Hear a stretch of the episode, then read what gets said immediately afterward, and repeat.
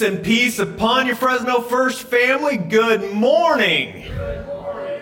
And welcome to the first Sunday of Lent and our new Lenten sermon series called Water for the Way. and if you need a little understanding of that, Jesus is the living water. And the church was originally called the Way. This is water for the way. Kind of a play on words. Pretty cool. Hey, Tuesday, when we had our Fat Tuesday celebration and gathering, we had pancakes. It was off the hook. It, it was, it was amazing. Um, we had 20 people here, and we want to thank Perry. Where's Perry? There we go, Perry. Perry flipped the hotcakes. Thank you, Perry. Uh, and, and I have no doubt God is going to be doing something special this Lenten season. It's going to be transfer it's going to be transformative for all of us as we as we journey together seeking Jesus as our living Father, water for the way. And if you're new, welcome. Uh, we're grateful you joined us for worship. Uh, we ask you to please fill out a connection card so that uh, we can keep you up to date on all the happenings here and to stay in contact. And with that, let's go to the Lord as His people of prayer. Amen. Lord, your creator, holy, everlasting. Thank you for your grace and your spirit that is moving in the hearts around the world and around our community. Thank you for the reports of revival in Asbury, in Africa, and the Middle East. And we pray your spirit would light a holy and unquenchable fire within our hearts Help us to confess all that breaks down our relationship with you and, and with others and even ourselves, and help us to run to you instead of running away. Help us to receive the fullness of life that comes freely through your forgiveness, through your love, your grace, and your acceptance. Thank you for making us on purpose and for, for, for purpose. And forgive us for not trusting you fully. And Forgive us for trusting people and places and things and even ourselves more than we trust you. Help us to receive and acknowledge your forgiveness without trying to earn it. Please bless our leaders and create within them hearts to reveal your wisdom. And we ask you to transform us as your community as well as this community in which we dwell with your love to, and show us how we can participate in your kingdom on earth by allowing your word to live alive in us. We ask these prayers and petitions in the name of our Lord and Savior Jesus Christ. Amen. And if you're able, would you please stand? Recognize God's presence. So, how many of us want to feel whole? How many of us want to feel healing? Hope, freedom. These are all found in God's presence. And, and He will never leave us, and He will never forsake us. And so, join us as we sing in His presence.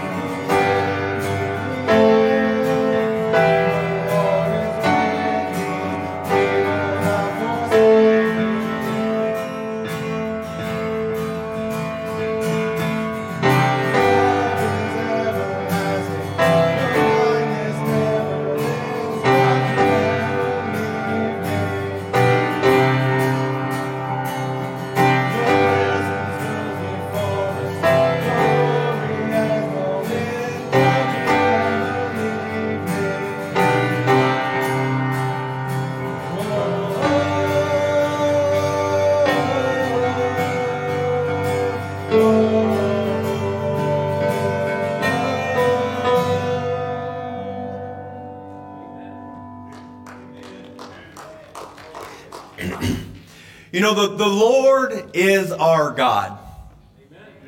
Amen. Amen. And when we say that, really what we're saying is God is or God isn't.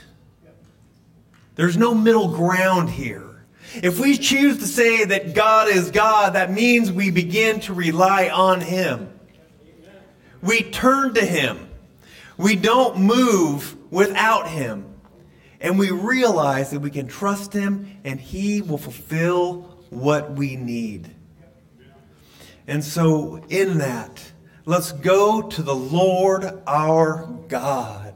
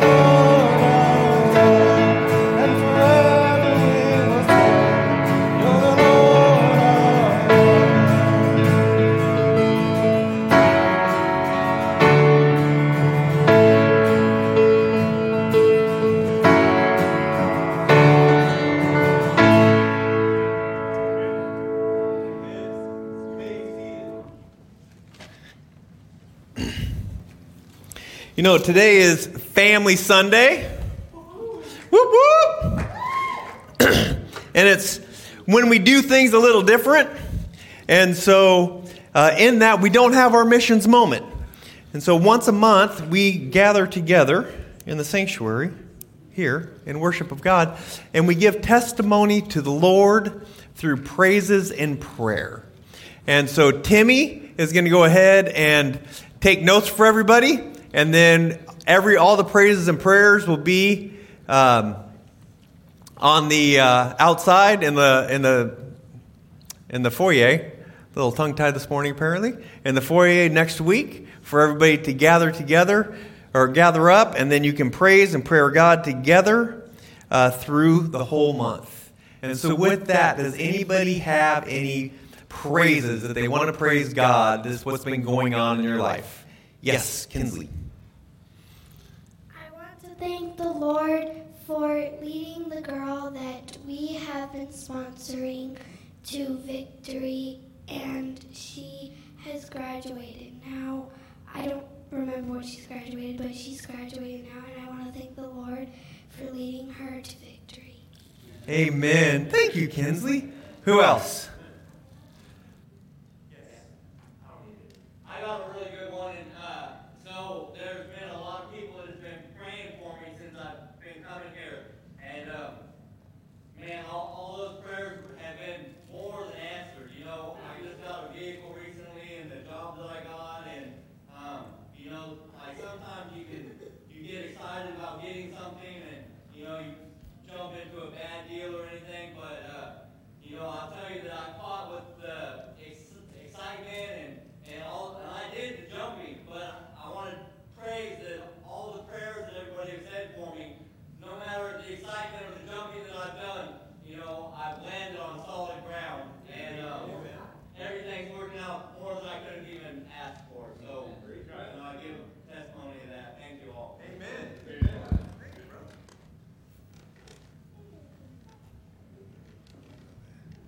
Um, Good morning. Um, Somebody put donuts out front, and I don't eat donuts. I brought my cookies.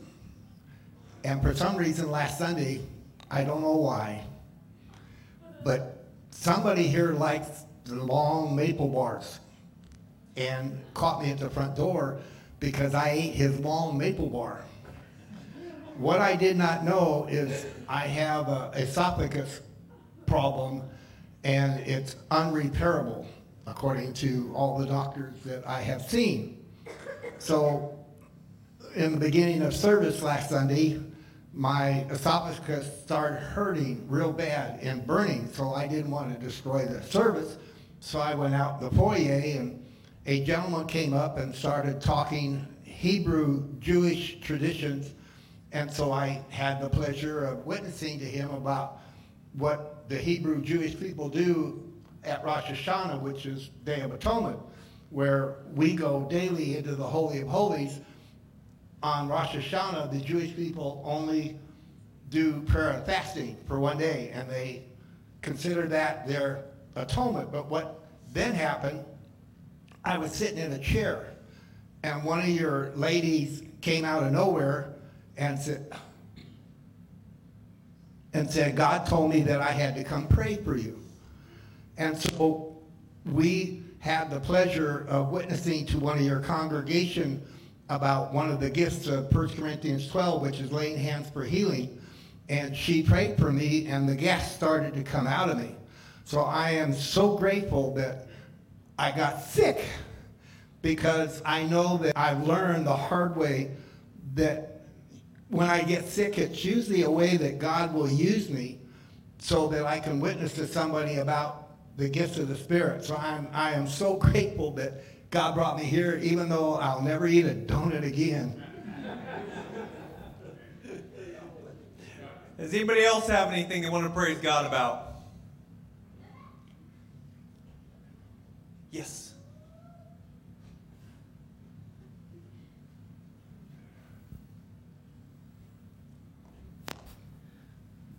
last week, um, Sunday, I think it was, we got home and there was a um, post on our, uh, from our grandchildren. And the biggest smiles on our eight-year-old granddaughter and our five-year-old grandson, they were holding certificates of um, being in, having Bible buddies. And they were both holding their Bible buddies and their certificates, and, and they have readings that they do every day, reading to their Bible buddy, and they were just glowing and gleaming and so happy, and I'm glad for that. The uh, and I've got one. It's uh, I don't know if anybody's ever heard of heard of it yet. Uh, check it out online. There's a revival that's going around the world, and there's one in Ashbury at Ashbury College, and uh, it's very like the one that started in the 1970s. And it started after service. Five kids didn't want to leave. They stayed in church and continued to pray and confess and repent and worship. Pretty soon, more people started coming, and I think they've been there for a couple weeks now. And people are coming from all over the United States there. There's um, stadiums in Africa right now are filling up with 20, 30,000 people. Same thing. Pray, confess, repent, receive God's forgiveness. Hearts and lives are being changed.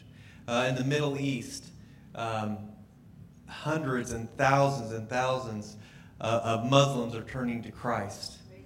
And it, God's doing something powerful, and it's worthy of praise. Who else has a praise? Yes.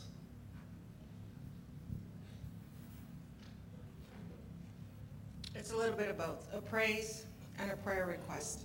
I just spent two weeks with my sister and her family, and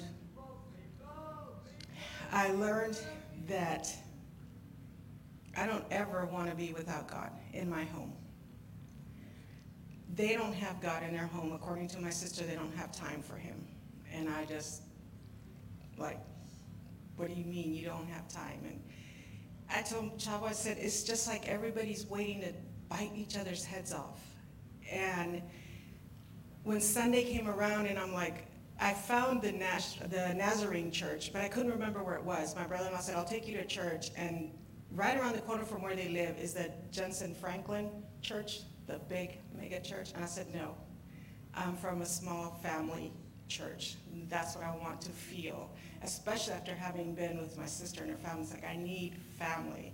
So then I remembered Pastor Chris does it online. So we went out, and then I put my earphones on and I listened to church, and I just felt the warmth. And my brother-in-law kept talking to him. My sister said, no, she's in church right now. Leave her alone. And I did get to witness to my sister, but I need uh, prayer so that I can get through her, and then maybe she can. You know, God needs to be in that house. But the biggest thing I took away is I don't ever want to be without God. Does anybody have any other prayers?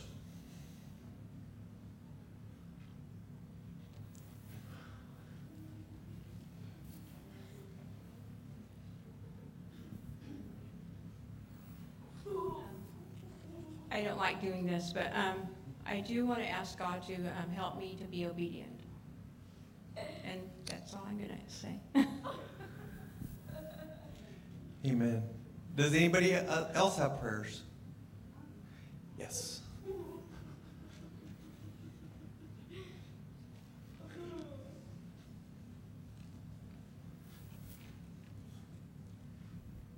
I would like to pray for um, my great grandma Dolores, who lives up in Hanford.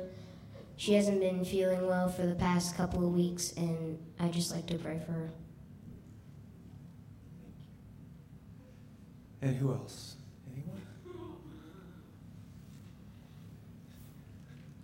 You gotta raise your hand up tall, Brother John. I want to thank the Lord for this morning. When I walked into church, I forgot about Sunday school.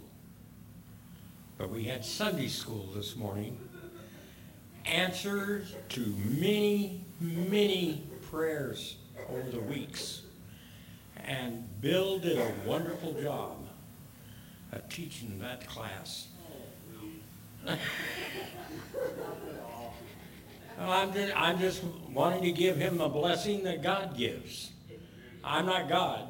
Please don't mistake me for God. But Bill deserves accolades for it because he did a wonderful job. And I am looking forward to next Sunday. This is commercial. Every one of you should be in Bill's class tomorrow, next Sunday. We're going to be talking about assurance and it's going to be a great class. If you miss it, you've missed it. Be in there next Sunday morning for that class. It will be worth your time. And no, I'm not teaching it. You don't have to worry. Bill is doing a better job than I would ever do, and I want to commend him for it. And I thank God for Bill. I thank God for Bill for our church, for our board. And I love them all. I love all of you. Lord bless you all. Come back next Sunday. Thanks, John. We are thankful to the Holy Spirit uh, who, who brought us all together. Thankful, thankful for this church. Thankful for our pastor who is giving us uh, guidance and, and, and direction on this. So, um, God bless you, John, and the rest of it. Does anybody else have any any prayers? Did you help? Okay. All right. And with that, let's let's all pray. Heavenly Father, Lord, we praise you and we come to you with our prayers. And uh, thank you for moving in our hearts in this past month, and we look forward to what you would have coming. So hear our prayers and petitions, and we ask these in your name, Jesus. Amen.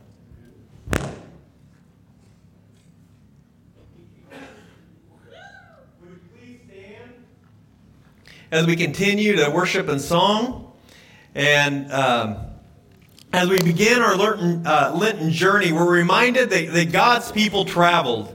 The Israelites, they traveled in the wilderness. There's people that traveled from far off distances to go ahead and, and worship at Passover. Jesus did a lot of traveling in his, in his ministry. I, always wondered if Jesus had a, like a Fitbit, what his steps would be. And then we have our own personal journeys, right? Those journeys through the storms of life and those days of sunshine, and every single one of these journeys has something in common. And that's praise. That praising God, that we can be sad, we can lament, and we can feel all sorts of emotions. You know? Because no matter what we're feeling, it does not diminish our ability to praise. You know, I know some of us right here, right now, are going through the thick of it. How much more do we need to praise God? Whether we're in the thick of it or, or not, God is worthy of praise.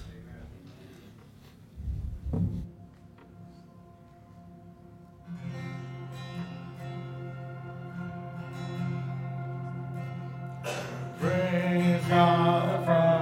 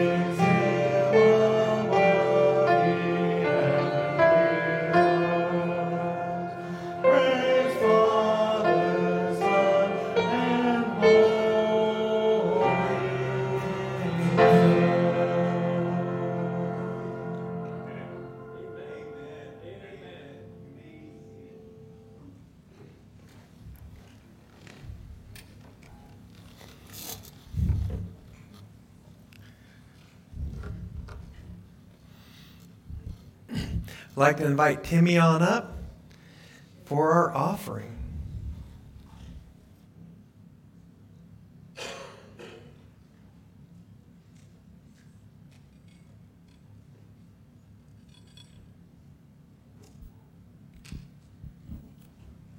This has been a great morning listening to these praises and the prayers, prayer requests, and it's so great to hear our church family being a church family and ministering to each other.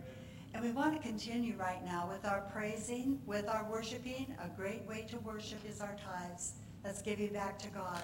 So we want to pray for the tithes that we're going to, that will be used this week, okay?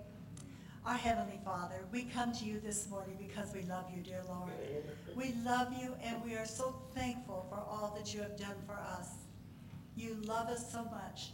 And we thank you, Father, for each one of these praises and each one of these prayers. These prayers represent our faith in you, Lord God, and our faith in a God who is a healer, who takes care of us in, in just so many, many ways. We pray, Father, for the blessing this, this week in our tithes and our offerings, that that would go to help further your kingdom here on earth. Father, we just thank you and praise your name. Amen. Me?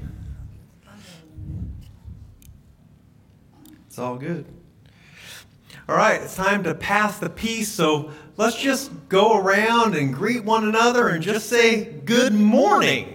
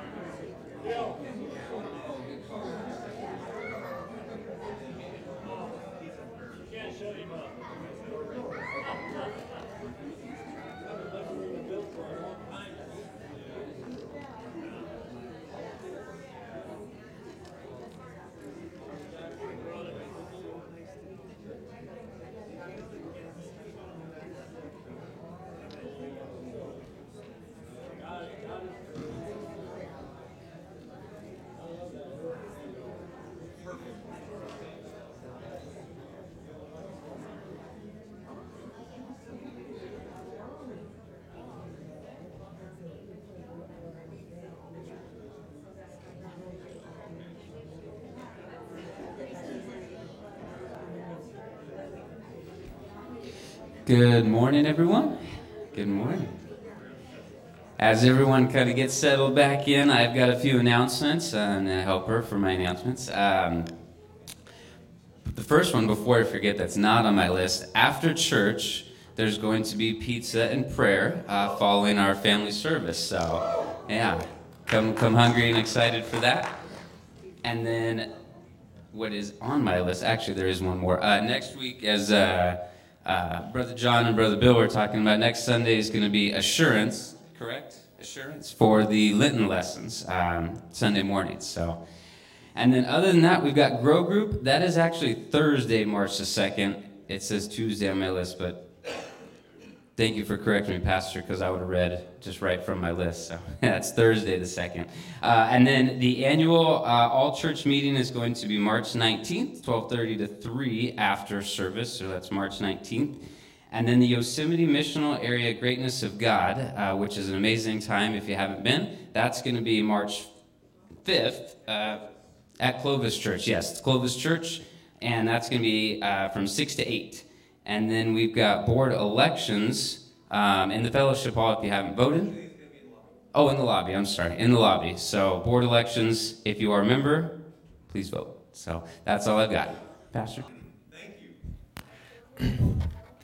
And could I get all my friends um, from like this tall to up to sixth grade to come on up here and we're just going to hang out for a minute? And we got some story time. All right, just get, come on up here. We're going to have to figure something out. Oh, nice. Hi. Hey, how are you? Yeah, you can sit down there. Oh, nice. If you're sitting down there I'm sitting down there. I got a mic. I'm mic'd up so everybody can hear me, they don't have to see me. Did that work? Yeah. cool. All right. So, I got. How is everybody doing? Good. What's good? Everything. All right. Well, that's a that's an all. babies, because me and her just got the whole. You just almost poked her eye out. Sure, everything's good. All right. Very awesome. Except for you. All right. So I got the story. Okay. So hold on. So back. Don't hit people. That's not good. Thank you. The. Pardon? No, no, that's a mermaid and that's a deer head. She's asking about my tattoos. the all right, so back in the time of the Leviathans, okay? So uh, big big sea monster. There was this dragon, and this dragon went around in all the land and it started grabbing all the treasure from everything, from everybody. Yeah. And it just collected it and collected it. And the kings in the area would come against the dragon, they couldn't defeat the dragon. And the armies would come against the dragon, they couldn't defeat the dragon.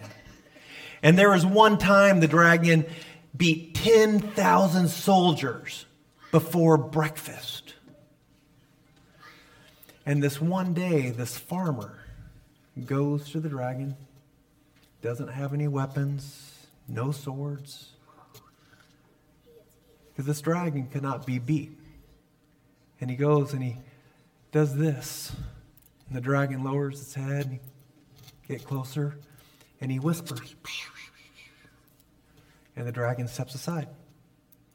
The farmer goes in, collects his treasure, didn't take what wasn't his, took his, and goes back. And goes back to his cottage. The king finds out, and the king summons this, this farmer into the, the castle and, and says, You defeated the dragon. What happened? Where's your army? He says, I don't need one.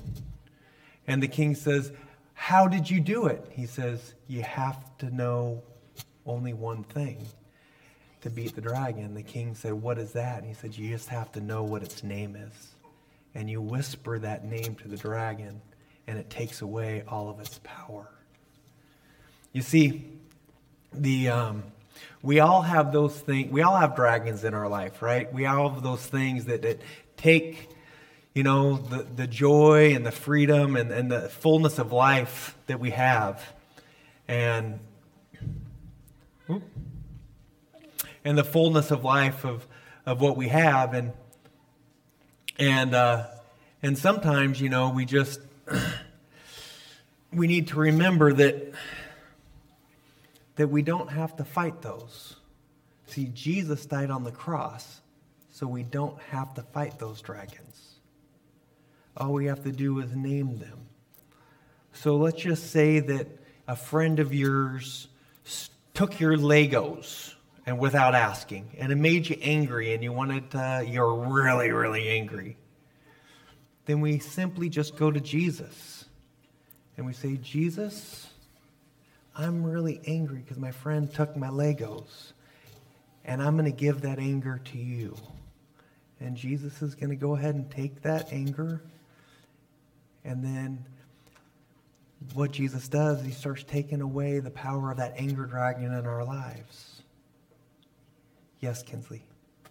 Um, okay, so this is really good because there's a bunch of mean, mean kids on the bus and in my school that make fun of me and are mean to me, and I should just start giving my anger to God. You give your anger to Jesus. Yeah. Right, because that anger kind of steals the happiness we have. When we give our anger to Jesus and he takes away the power of that dragon, it helps us to, to love God more. It helps us to love others more. it helps us to love ourselves more, right? Yeah, and one fifth grader on the bus, she, I don't know what it was, but it was, it was something in foil or whatever. She threw it right at my nose, and I started crying. Oh. I'm sorry to hear that. Yeah, I started crying, and I told the teacher, the bus driver. Yeah. And those kind of things, and that happens to the adults. You know, it happens to all of us that, you know, there's always going to be a fifth grader who's going to throw something that's going to hit us in the nose. And it's going to make us, or, yeah, or they're going to make fun of us, or they're going to upset us, and we're going to get angry. Fourth graders even make fun of me. And- Sometimes third graders and second graders. But we don't make fun of you here. Even first graders That's just not nice. You know what, though? But you know who who doesn't make fun of us is God. He doesn't make fun of us. He never leaves us, and he also always wants to go ahead and give us love. And he wants to take. All we have to do is name those things, those dragons in our lives, and give them over to him. So let me pray for you guys. Lord, I thank you for my friends, and I ask that you watch over them. They're going through some tough situations, and they and we need your help. So remind us to go ahead when we're in these situations to give these dragons over to you. Name what they are anger or fear, guilt, whatever it is, Lord. We give it over to you so we can experience your love and be free. We also, Lord, we just ask that you help those people that are making fun of us to, to just be nicer. Let them know your love too. And we ask that you bless our friends right here. In your name, Jesus, amen. All right, you guys, you can get back to your seat. You can ask me after service. After, after service. Thank you. You can ask after service. Thank you, Kinsley.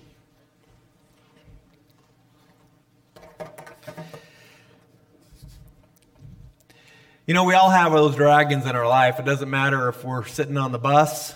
Doesn't matter if we're going to, if we're sitting at work. We all have those things in our life that that affect us.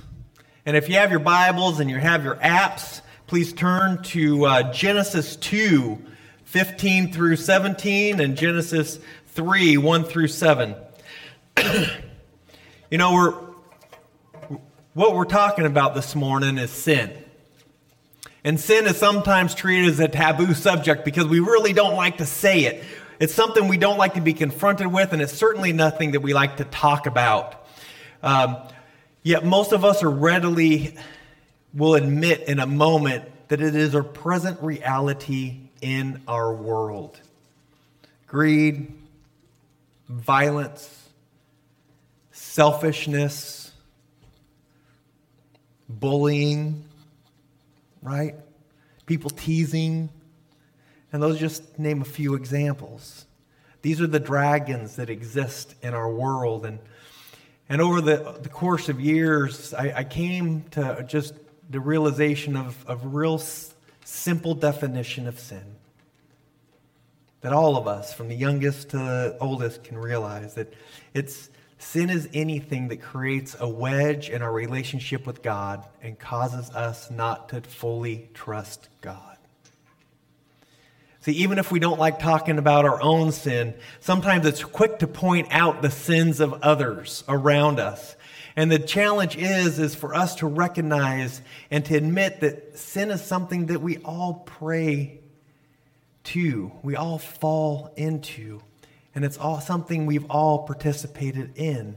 And this journey, this journey of, of Lent, the season of Lent is this time where we begin to confront our own sins. And, and that's why Genesis right here in, in two and three is, is a great and ideal place to start this 40 day journey because we see in this story today is where sin enters into the world.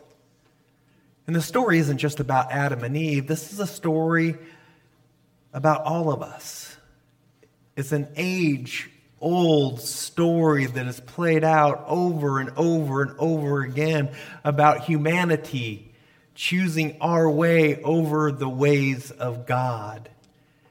And this season of Lent is when we confront our sin, when we name our sin, and so it can be removed and we can dive into this deeper relationship with God, a deeper relationship with each other, deeper relationship within our own hearts. So if you are able, would you please stand for the reading of God's word? Genesis 2, 15 through 17, and 3, 1 through 7. the Lord God took the man and put him in the Garden of Eden to work and take care of it. And the Lord God commanded the man, You are free to eat from any tree in the garden, but you must not eat from the tree of the knowledge of good and evil, for when you eat from it, you will certainly die. Now, the serpent, serpent was more crafty than any of the wild animals the Lord God had made. He said to the woman, Did God really say you must not eat from the tree in the, any tree in the garden? The woman said to the serpent, We may eat fruit from the trees in the garden, but God did say you must not eat fruit from the tree that is in the middle of the garden and you must not touch it or you will die. You will not certainly die, the serpent said to the woman, for God knows that when you eat from it, your eyes will be opened and you will be like God, knowing good and evil. When the woman saw the tree, the fruit of the tree was good for food and pleasing to the eye and also desirable for gaining wisdom, she took some and ate it. She also gave some to her husband who was with her, and he ate it. Then the eyes of both of them were opened, and they realized they were naked, so they sewed fig leaves together and made coverings for themselves. This has been the word of the Lord. And all of God's people said, Thanks be to God. You may be seated. See, it's easy to start this text um, with a set of rules about everything Adam and Eve were not allowed to do, the thou shall not list. Don't we love that list? I especially love that list as a dad. You shall not eat the last cookie. Thus says your father. but when we do emphasize the nots, we miss the actual point and emphasis of this, which is God's vast provision. You see, Adam and Eve could eat from any, every tree within the garden. Everything was available to them except one. Just one specific tree. In fact, all the other trees were encouraged to eat from, to share with. God provided abundantly for humanity. There's only one tree out of the vast abundance of trees that they were not supposed to eat from. You know what? And that seems easy for us, right? Well, why did they go ahead and just eat from that one tree when, when they could eat anything else and they couldn't have that one? And really, what it is, their struggle is our struggle, right? We still do this. You don't have to raise your hand, I'll raise mine. How many of us see a sign that says, don't touch wet paint? Yep. The sign is right. Can't tell you how many times Shelly has told me, don't touch it. Don't touch it. And I look at her, do you have a tissue? The paint's still wet. Um, I remember there was one time our oldest son was 10 months old. Shelly and I were at the Grand Canyon, and I had one of those baby backpacks where his head was about here. And they, we come up to the fence and we're seeing the Grand Canyon, and, and I saw some people way out over there taking a picture, you know, on the edge of the canyon. So the backdrop of the whole Grand Canyon was there. And I thought, that would be a great picture for myself and my son. That'd be really cool. He'll appreciate it one day. Uh, but there's a sign that says, do not cross fence line boundary.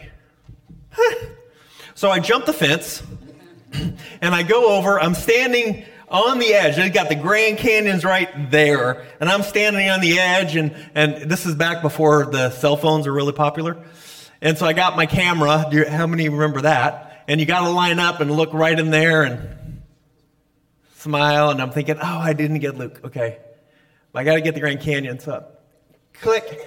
it was a great picture. I'm headed back and I'm ducking over some trees because I didn't want to come the way I was going because there was more people there and I'm thinking there might be a ranger. So I duck under some trees and I forget Luke's in this backpack and his head's way up here and all of a sudden, bam! Luke gets hit in the face with a tree branch. he starts screaming. He's got scratches all over his face. Shelly wants to kill me. you see, the boundary was there for a reason. And I found out later there is plenty of other very cool and similar places I could have gotten a picture. But I couldn't wait. I just had to go see.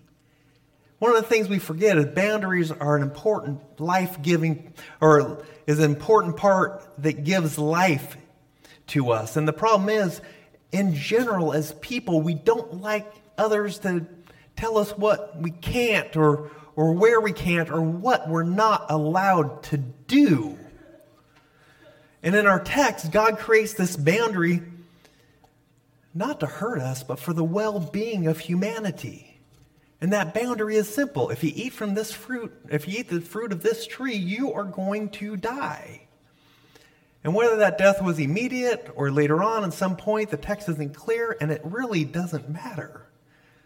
The important part is there was a consequence that God expressed when, when the boundary is disregarded. When we disobey, what happens? And the consequence was certain death. You know, that boundary really ultimately is about trust, isn't it? Do Adam, did Adam and Eve trust that God wants good for them? Do Adam and Eve trust that the provision that God gives for them of all these other trees is enough? Do Adam and Eve trust that everything else is going to meet the needs and all they have? Or do they trust that they still need that one? That really cool pick on the other side of the, the fence line. That really cool tree that fruit. You know, Adam is placed, Adam and Eve are placed in the garden to tend and care for it. And even this purpose um, shows God's extravagant and uh, abundant provision. And, and God is trusting humanity to care for it. God is trusting humanity to care and take care of his very good creation. And this includes that one tree. God didn't try to do a bait and switch and say, hey, everybody, take care of all this. And then later on, after everything's all cool, he goes, but don't do that one. It's from the get go. God had created that tree. It was there from the beginning. And he just simply said, take care of it, but don't take of it. You know, and we see this mutual respect and this mutual trust that God built into this relationship between himself and us as his creation. God trusts us to tend to that which he provides and to follow his plan. And we are to trust that God's plan is simply enough for us. And just tend to what He provides. Do the next indicated step. God puts it in front of you, take care of that. See, that caring in the garden leads to this abundance of life and a freedom in life because we just trust God is going to give us what we need and we just do what's in front of us. And when it and in that abundance it nurtures our relationship with God, it nurtures our relationship with each other and allows us to nurture the relationship within our own hearts. And it begins to build and tr- and have trust. You know, and and then there's the blame the serpent. You know, we, we we aren't sure what the serpent is. You know, some say it's a snake, some say it's the devil in disguise, some say it's a it's a metaphor for idolatry. There's it's argued by scholars for centuries. But what is important here is not defining the serpent, rather understanding the role of what the serpent is doing, which is to tempt Adam and Eve to violate the boundary. See, the benefit of not knowing what the serpent really is is that we can use our own imaginations and what tempts us. What dragons do we have in our lives that tempt us to act out against God, to cross those boundaries in our lives that, that are set, that have us speak out or act out against His love? Um, see, the question the serpent simply asks is the serpent just questions the boundary. There's a theologian and, and writer, Walter uh, Brueggemann, and he says the serpent transforms the boundary that God has established. The boundary is meant for the good of humanity. We've already established that. The serpent transforms it in their minds as something that is really good over there that God is trying to keep humanity from from partaking in. It's like that picture with Luke. It was really cool, and I felt that that fence was trying to keep me from having a really cool picture, a moment with my son. What I didn't realize is that boundary was actually protecting us. Had I heeded it, he wouldn't have gotten smacked in the face. See, in essence, the serpent has us question it has us question the need for a boundary. At least a boundary for us personally, right? Because that boundary and those rules that we see in our life, that's for the other person. But it's not for me because I know better. I'm smarter. I know what I'm doing. I'm responsible. I can handle it. The serpent doesn't erase the boundary, only questions if the boundary is necessary. You know, when it comes to sin, I've often heard that it says that if you give an inch, you take a mile, and I completely and wholeheartedly disagree. What I have found in life is sin comes by inches. See, you're in an inch and you just explore the next inch. And then you explore the next one and then you explore the next one. Then you experience and explore it. And then the next one, and the next one. See, the funny thing about sin is that one inch is too much, and a million inches is never, ever enough. Because sin is subtle, sin is cunning, sin is powerful, and sin is baffling. You know, in our, in our text, we see that Adam and Eve had everything that they need. They only had one boundary.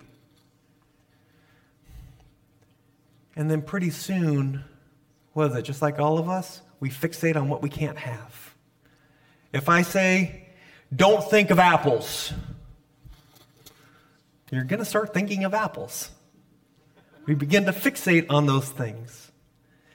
You know, they notice that the, the fruit is pleasing to the eye. They notice that it's good for food. They see all these things that it could be. Why would God keep us from that?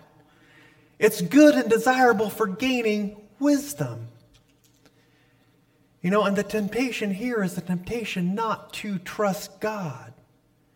and to reorder how things are meant to be. We see that, that hum- humans, humanity, were to be placed as caregivers of creation. And yet, here, because of sin, creation is trying to rule humanity. Humanity is supposed to trust God, and yet here we see we are questioning whether God's trustworthy. Can we really trust that God has that boundary for our good? And this, uh, the serpent uses a strategy to, to encourage disobedience to God, which results in becoming disconnected from God and, and to move away from this intimate relationship with God. And, and ultimately, it comes down to the, the violation of this boundary was a choice. The serpent never forced anybody to do this, they chose to. They chose not to trust God. They chose that they knew better and that they knew what was best for them, and they chose to trust in something other than God. Sometimes we do that ourselves. We trust in our experience, that we know better. We trust in maybe our finances, our wisdom, our personal truth. Maybe we just trust our religious routines and our traditions. You know, we trust that which we think about when we go to bed, and we trust that which is our first thought in the morning when we wake up, which makes us think or wonder. If I'm not thinking and trusting in God when I go to bed and I wake up in the morning, then where am I putting my trust in? You know, in exchange, in the exchange with the serpent, the um, there's a lot of you, yous in the pronouns, uh, and it's the yous are plural in Hebrew. The English, um, instead of saying you, a better translation be y'all. Uh, but apparently, the, the English translation wasn't written by a bunch of people in the South or in Texas. And it, it was indicated that both Adam and Eve are responsible for disregarding the boundaries set by choosing to eat of the one tree. And even if the, the serpent is only addressing Eve in the text, verse tell, 6 tells us that Adam is right there with her the whole time and is uh, very loudly silent. But ultimately, both choose to eat of the fruit. Humanity. In essence, all of humanity has sinned, and not just one particular person sinned and they caused another person to sin. This sin cap is everybody is responsible for that. That choice is made by both Adam and Eve to go against God's boundary, and that choice is something that all of us still make. You know, and then it shifts the blame that we see in verses 12 and 13. Adam blames Eve, Eve blames the serpent. No one wants to take responsibility for what's going on in their violation of the boundary. And that violation of not taking responsibility fractures this relationship with God through their unwillingness to take responsibility for their actions. And they shift, when they begin to shift blames, that fractures goes deeper. And it just doesn't injure their relationship with God, it injures their relationship between the two of them. See, there's not only a consequence of death for the disobedience of crossing this boundary line set by God, there's a fracture of trust when we blame others rather than own it and take responsibility. Adam and Eve in this show that they no longer fully trust God. They no longer fully trust each other. And in that, they no longer fully trust themselves. And see, it's through sin. It's like Shell and I went on a walk this morning, and we walked by a, the community pool, and it was just that still, kind of like that pond. No wind, no ripples, and you take a pebble and you throw it. I didn't. And there wasn't even a sign that said, Jason, don't throw pebbles into the pond. Surprisingly. But when we do that, there's ripples that go out. And that's what sin does. It has this outward effect from that one touch point. When our trust with God is broken, our trust is broken with others, our trust is broken with ourselves, and the result is a trust that shows that brokenness has entered the world through sin. And it's like our tale of the dragon this morning, right? Rather than blaming others for the dragons in their lives, we need to stop ceasing and fighting and begin to name our own dragons, allowing Jesus to render them powerless and, and then begin to restore us and heal us from the effects of the dragons and sin in our life. And when we turn it over to Him, He gives us the ability to fully embrace life. Because that treasure, that fullness of life, is what He created us to enjoy that abundance of God. Not to go ahead and be held prisoner by those dragons in our life. So then we see the, whoop, the humans begin to sew clothes on. because they realize that they're naked and, and it doesn't see it doesn't take long for guilt of our of our sin to overcome us. And that guilt turns into shame which causes them to hide from god. It's interesting. I've always thought that that you know it, it, guilt will keep me from sinning for a minute but shame puts me right back into it that guilt shame cycle same thing today. When we find ourselves exposed, when we find ourselves in sin, don't we feel exposed? Don't we feel naked when we walk into a room? Don't we think everybody knows what I just did? And we start hiding. We start pulling into ourselves. Think about how much time and how much energy, how many resources that we use to cover those areas in our life that we just want to keep hidden rather than simply naming it, giving it over to God in those areas in our life. See, we hide things in our life because something inside of us says that we know better and we choose not to listen. So the question is how might the story have, have ended if Adam and Eve didn't hide? See, often we ask is what if they never sinned in the first place? But there's a more important question to ask is what if they had turned to God instead of turning away from God? What if they had turned to God and admitted their sin and didn't hide from God? In the passage, it demonstrates God's abundance and his provision and his trustworthiness. And we also see that despite their sin, despite their hiding and not trusting in God, God still seeks a relationship with them. What if humanity had chosen to run toward God instead of running away from God? Would the consequence have been the same? What if the actual sin here is more about the hiding and the failure to take responsibility for crossing the boundary and less about the disobedience itself? What if it's about the trusting and the relationship? You know, the idea of hiding uh, instead of confronting our sin is important because Romans 3:23 says that all have sinned. I got a friend that says, "Jason, don't ever forget you are unique just like every other person in this world." Yeah, you've sinned. So is everybody else in this world. We've all done it. We've all felt it. We've all experienced the consequence of sin. We've all felt that shame, and if we've all felt that shame, then maybe there really isn't shame in it. And when we but when we do feel that shame, we have a choice. Do we run to God and confess it? Do we name it? Do we name it to God?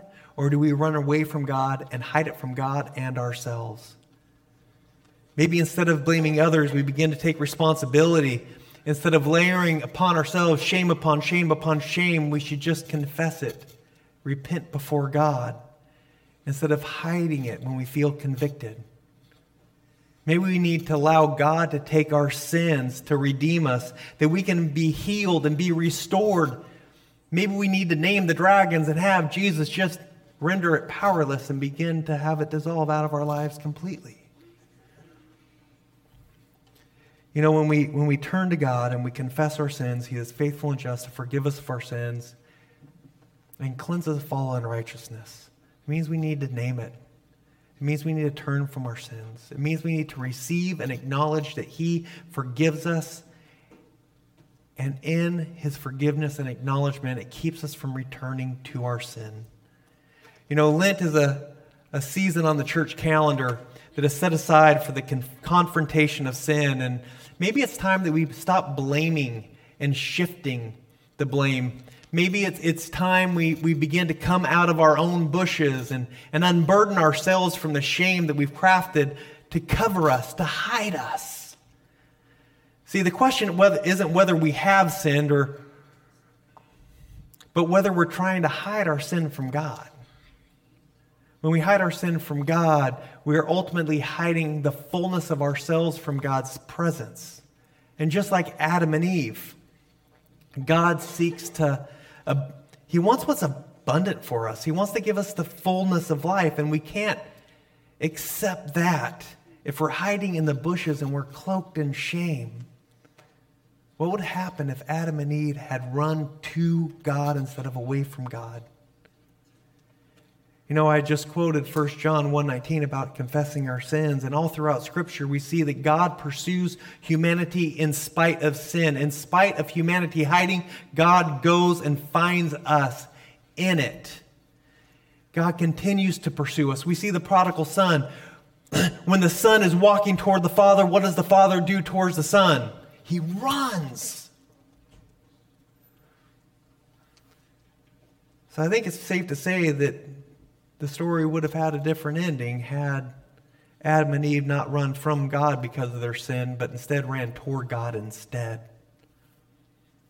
So, in this Lenten journey, as we seek Jesus as our living water for us, let's stop running in the wrong direction. Let's collectively face God with our sins and humbly ask for his grace and forgiveness. Let's toward the let's start running toward the one that is running toward us. So that we might have a renewed relationship with God. Have a renewed relationship with those around us. Have a new renewed relationship within ourselves. With all of creation. And this is not an easy process. But we're going to find that, that God, who is full of love and full of mercy, will travel with us as we eh, go through Lent on this 40 day journey together. Amen? So, our challenge questions this week What sin needs to be named and confessed in your life? How do you need specifically to turn back to God? Specifically. Have you asked God for forgiveness? Have you received God's forgiveness? You know, this morning we're taking communion. And communion is a sacrament that, that it's a sacrament of God's grace that restores his image within us. You know, here we have an open table. That means that it's everyone is welcome to this table. No one is excluded. And, and by participation in communion, it is a public declaration that Jesus is your Lord and that Jesus is your Savior. You know, Matthew 26, he has Jesus at the table with the disciples, and, and he says that this is my bread, or this, this, this bread is my body, it's broken for the world. And, and this juice is my blood that is shed for the forgiveness of sins for many. And after they had taken of the bread and taken of the juice, taken of the body and taken of the blood, they sang a hymn and they left. And so, to prepare our hearts for communion this morning, can you please stand if you are able and let's just say the Lord's Prayer.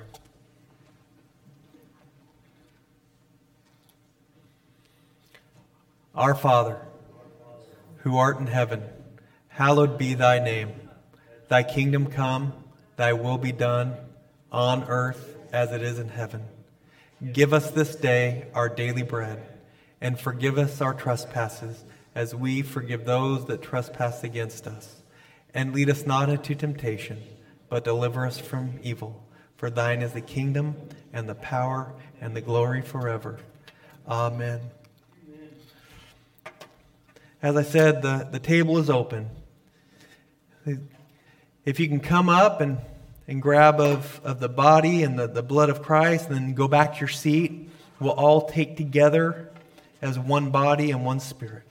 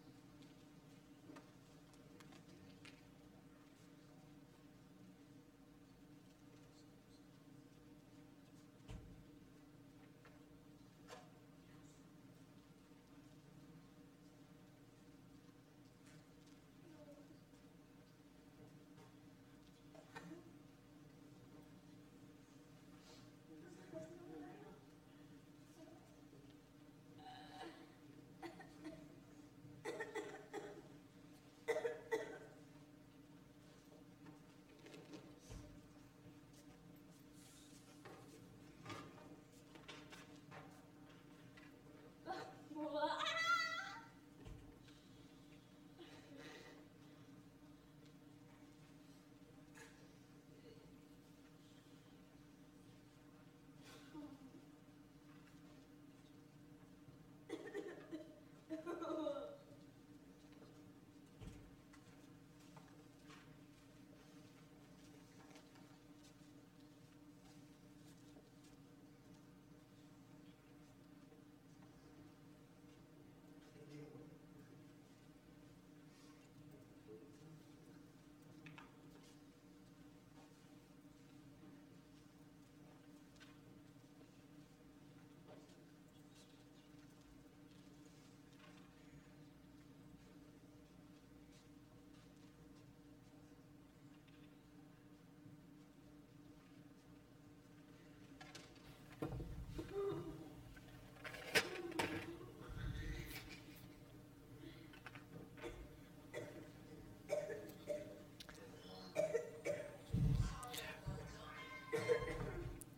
If you're able, please stand. We take communion together. The body of Christ that is broken for the world. May we be a body of Christ that breaks open and shares the grace of God with the world. Take and eat in remembrance of him.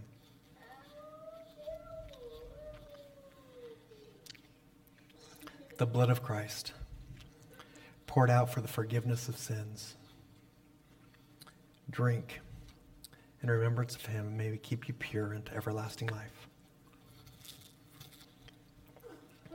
You know, and while, while you're standing, the uh,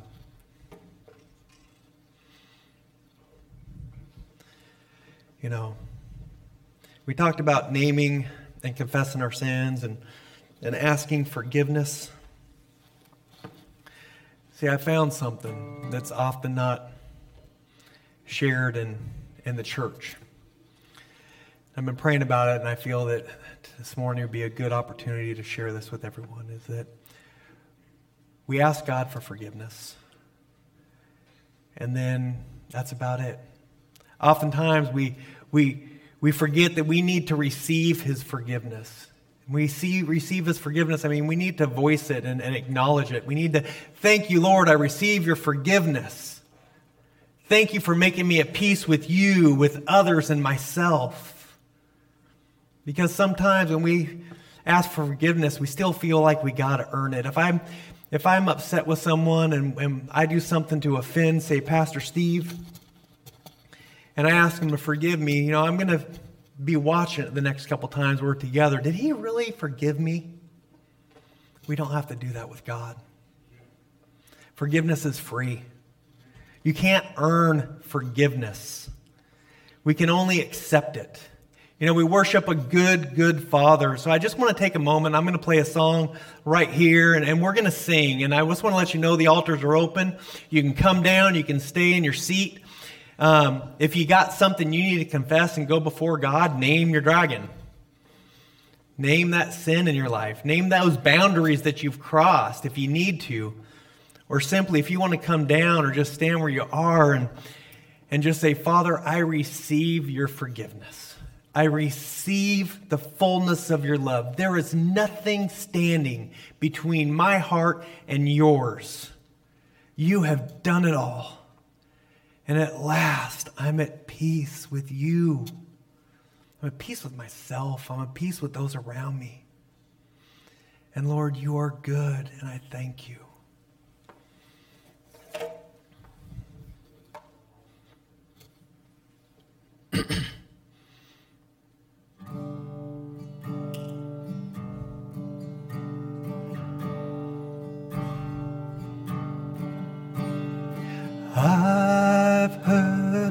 thousand stories of what they think you're like, but I've heard the tender whisper of love in the dead of night, and you tell me that you're pleased and that I'm never alone. You're a good, good father.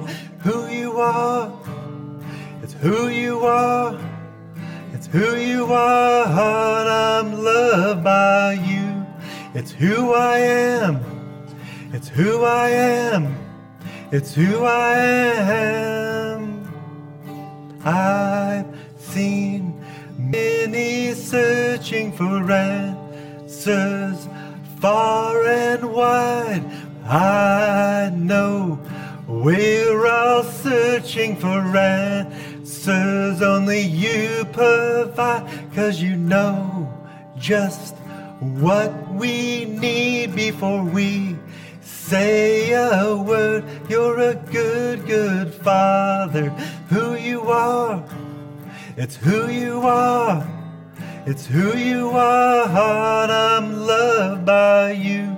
It's who I am. It's who I am. It's who I am. You're a good, good father. It's who you are. It's who you are.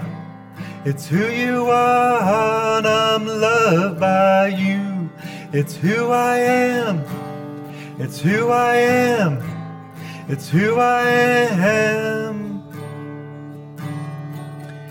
You are perfect in all of your ways.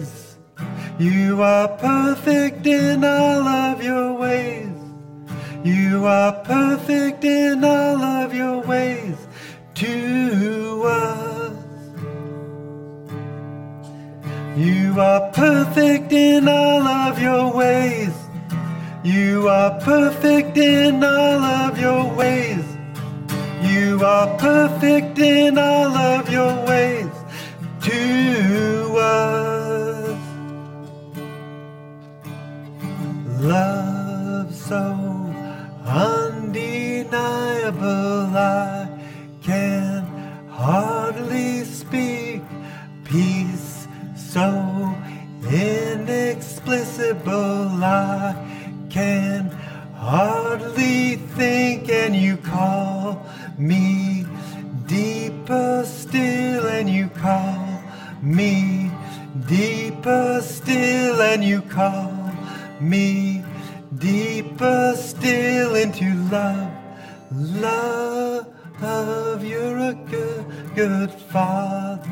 It's who you are. It's who you are. It's who you are, and I'm loved by you. It's who I am. It's who I am. It's who I am. You good, good Father. It's who you are. It's who you are. It's who you are, and I'm loved by you. It's who I am. It's who I am. It's who I am.